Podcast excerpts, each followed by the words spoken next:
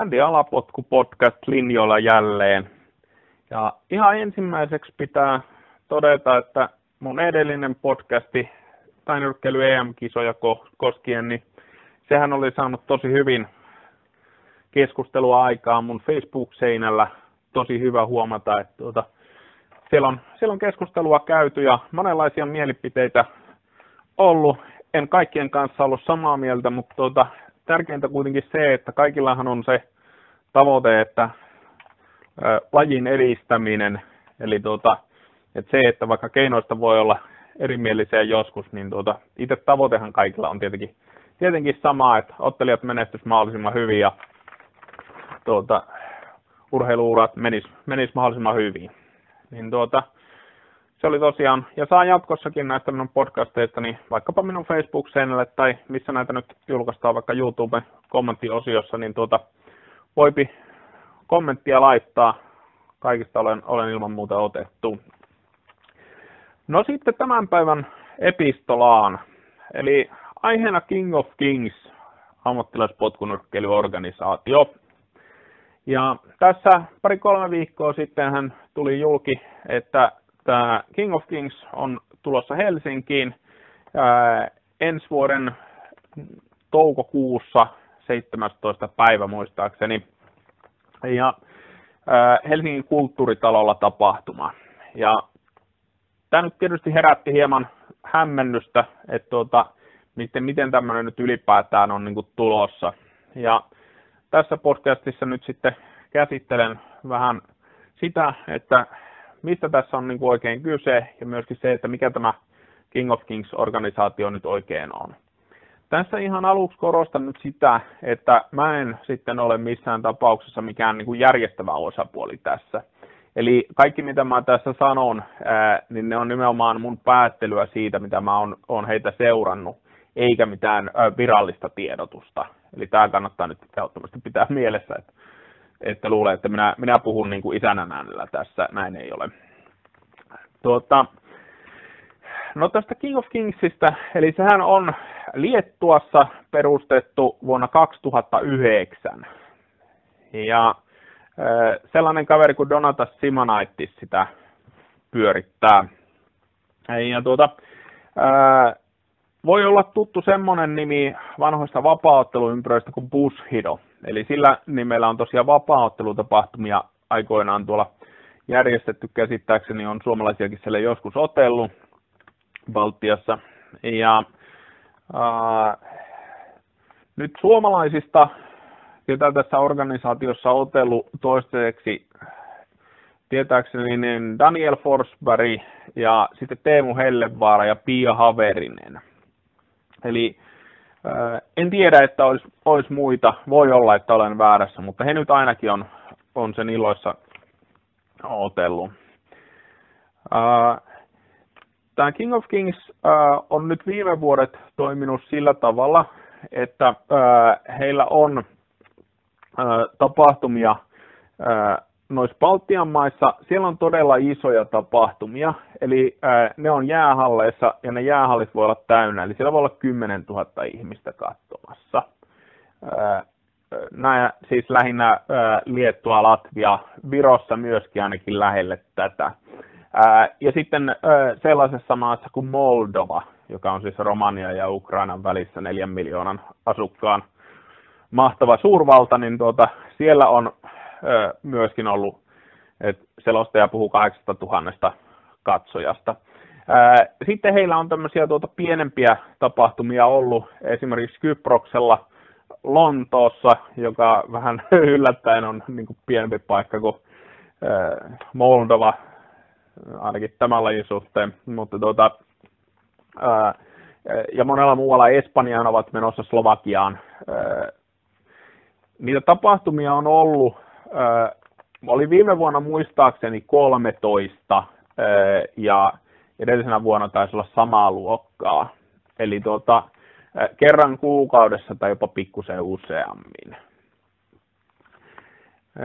Et jos tätä pitäisi niin kuin johonkin Suomessa tunnetumpaa organisaatioon verrata, niin mä vertaisin M1 vapaa-ottelussa. Et se olisi ehkä semmoinen niin kuin järkevä verrokki.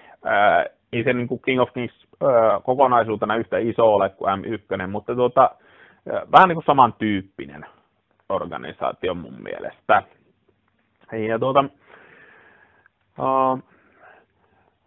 no sitten vielä semmoinen, mikä voi herättää, eli hämmennystä, eli tämä King of Kingsin Heroes Series, eli sankarien sarja.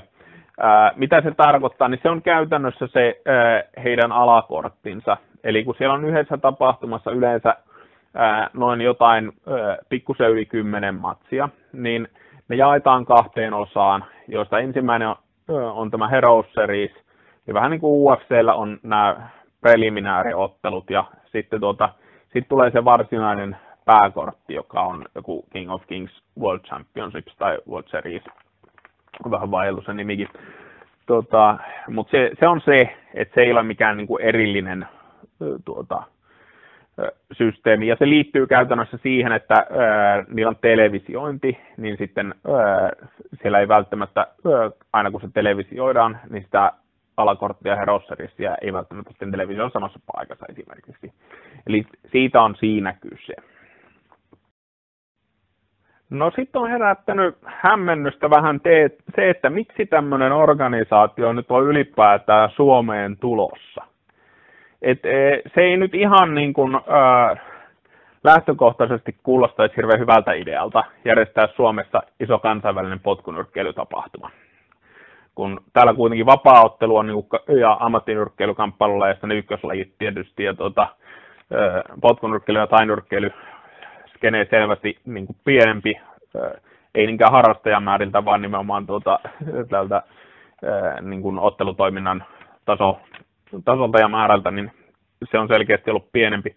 Et miksi tämmöinen niin ylipäätään on mitään järkeä tuoda Suomeen? Ja tuota, lisäksi vielä se ajankohta, eli toukokuu ei varmasti perinteisesti ole ollut Suomessa ihan paras aika järjestää kamppailutapahtumia. Ja no, tässä on se, että niin kuin sanoin, niin heillä on niitä tapahtumia aika monta. Ja se täytyy käytännössä liittyä siihen, että heillä on TV-sopimus. Tällä hetkellä televisioidaan sellaisessa kuin Fightbox, joka ei ole Suomessa tietenkään varmaan suurimmalle osalle kuulijoista ei sano yhtään mitään. Aiemmin oli Eurosportilla, joka tietysti on Suomessa huomattavasti tunnetumpi mutta tuota, tämä Fightbox on kuitenkin kohtuullisen iso toimija, eli se on noin 30 maassa. Siinä oli Lähi-Itä yhtenä kokonaisuutena, niin mä en tiedä, onko ne ihan kaikki maat sitten siinä vai mitkä, mutta tuota, sitä luokkaa kuitenkin on sitä televisiointia. Eli tuota, ja jotta sulla on niin tämmöinen televisioviihdettä, sä voit tuottaa, niin tähän pitää tietenkin tulla suhteellisen usein. Eh, et se ei ole niin kuin oikein kätevää, että sulla on se kolme tapahtumaa vuodessa, niin tuota, siksi sitä pitäisi olla tosiaan niin kuin säännöllisesti, että siellä voi olla niin kuin ohjelma, että King of Kings tulee taas. Ja sen takia se täytyy olla se selitys, miksi he pyrkii niin kuin, tota, järjestämään paljon niitä tapahtumia. Koska mä oon kattonut muutamia niistä, ostin ihan netti pay per viewn muutamalla eurolla, sen voi sieltä katsoa myöskin, ää, niin ne oli nämä Kyproksella, hyvä jos ää, ihan ää, niin kuin todella vähän oli niitä katsojia, ja samoin Englannissa, ne hallit oli jotain niin kuin tyylin tuhannen ihmisen halleja, mutta ne ei ollut läheskään täynnä.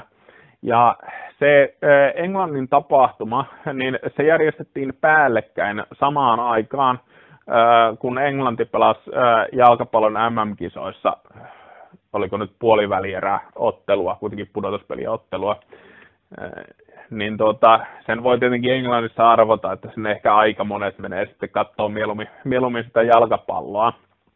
Ja niitä oli todella vähän niitä katsojia. Niin tota, mutta he, he, he silti tekevät näin. Samoin siellä Kyproksella olivat jo toista kertaa, että se täytyy olla heille niin kuin, ää, järjellisesti kannattavaa, että se ei pelkästään perustu niihin lipputuloihin. Eli tuo, tuossa se täytyy olla se niin kuin, ää, selitys tälle. Et sitten nämä on eri asia, nämä niiden isot tapahtumat, et sitten, että joihin oikeasti myydään niin kuin tuhansia lippuja tai kymmenen tuhatta lippua.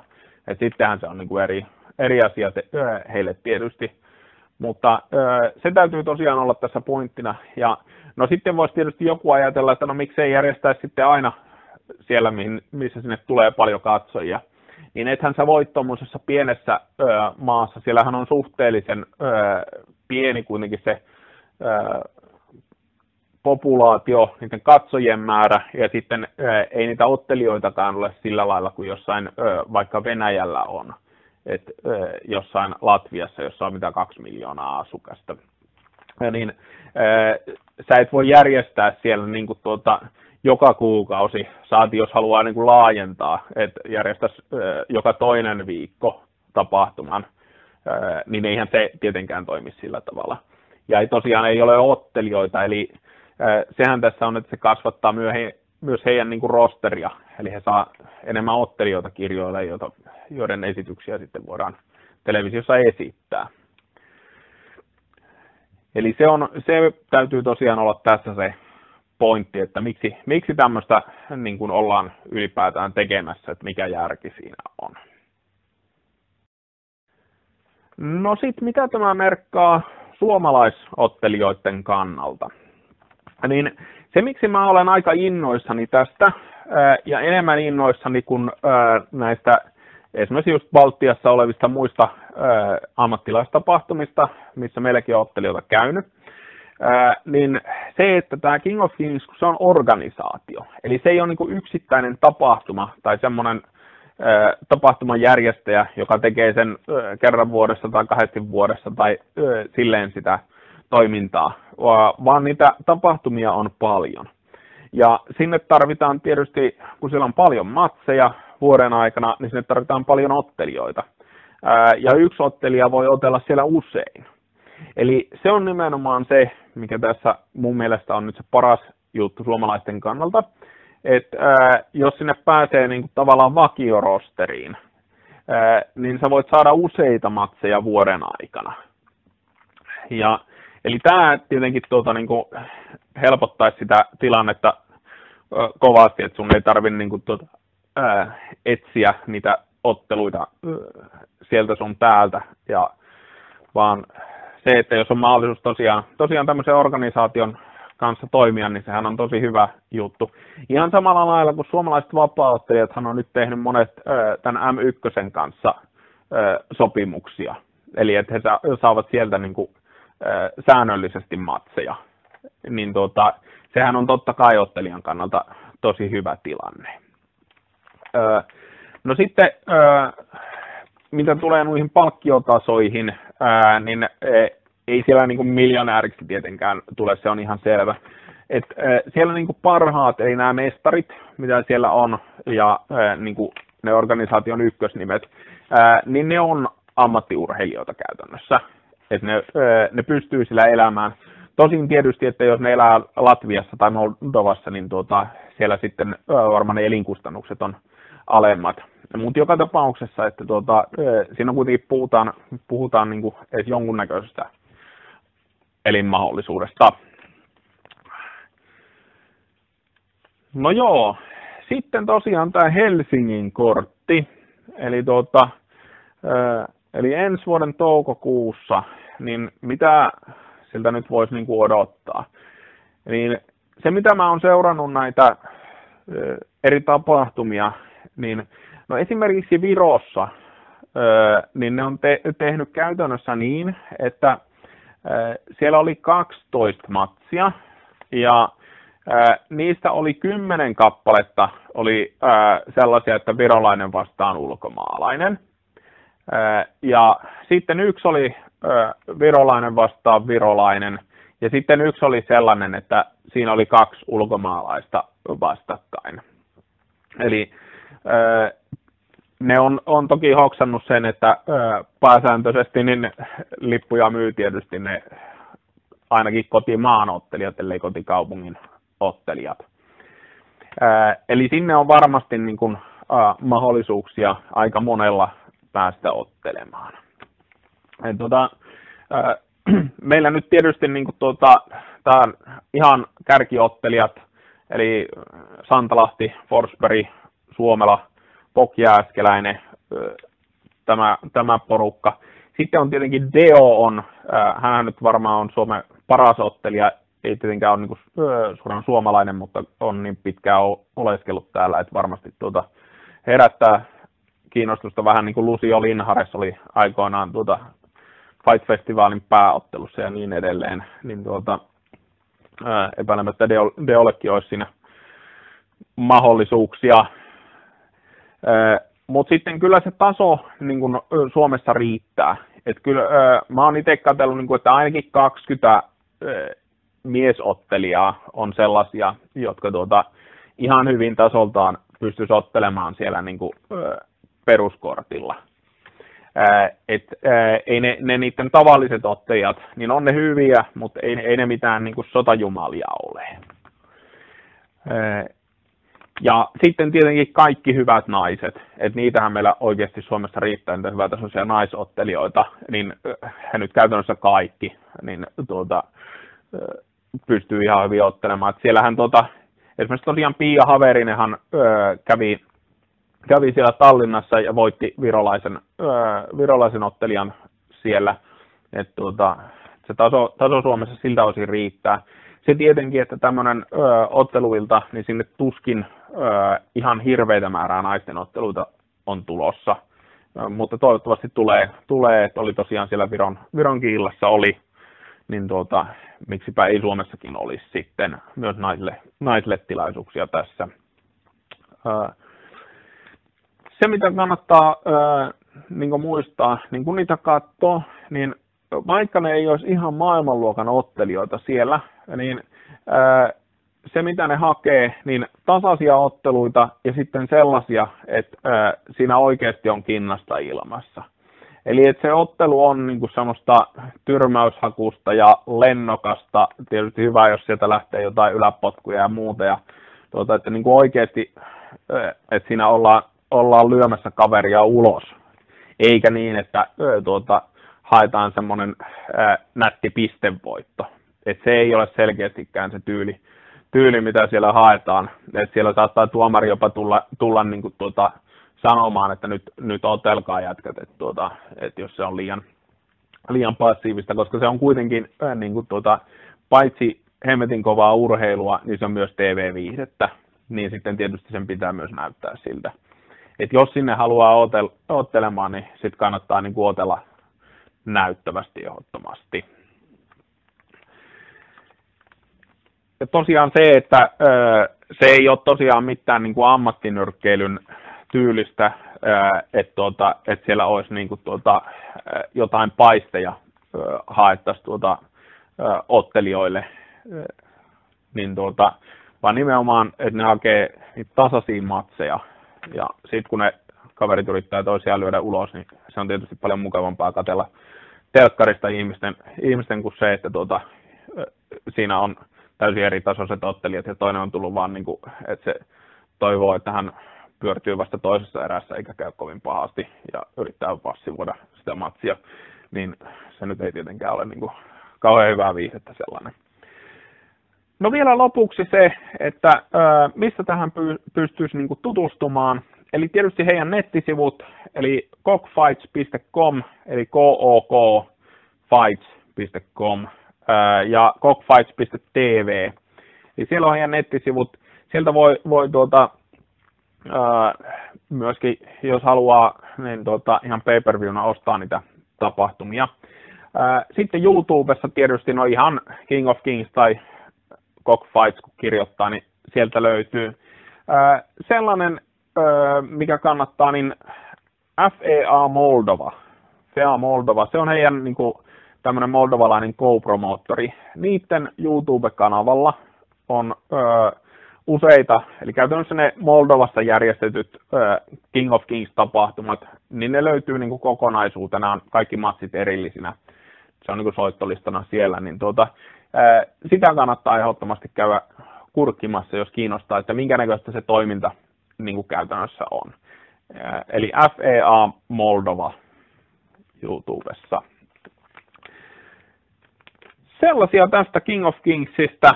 Toivottavasti herättää keskustelua ja toivottavasti saadaan hieno tapahtuma sitten toukokuussa aikaiseksi. Ja ei mitään, muistakaa tosiaan peukuttaa tätä YouTubessa ja SoundCloudissa ja pistää kanava seurantaa. Moi moi!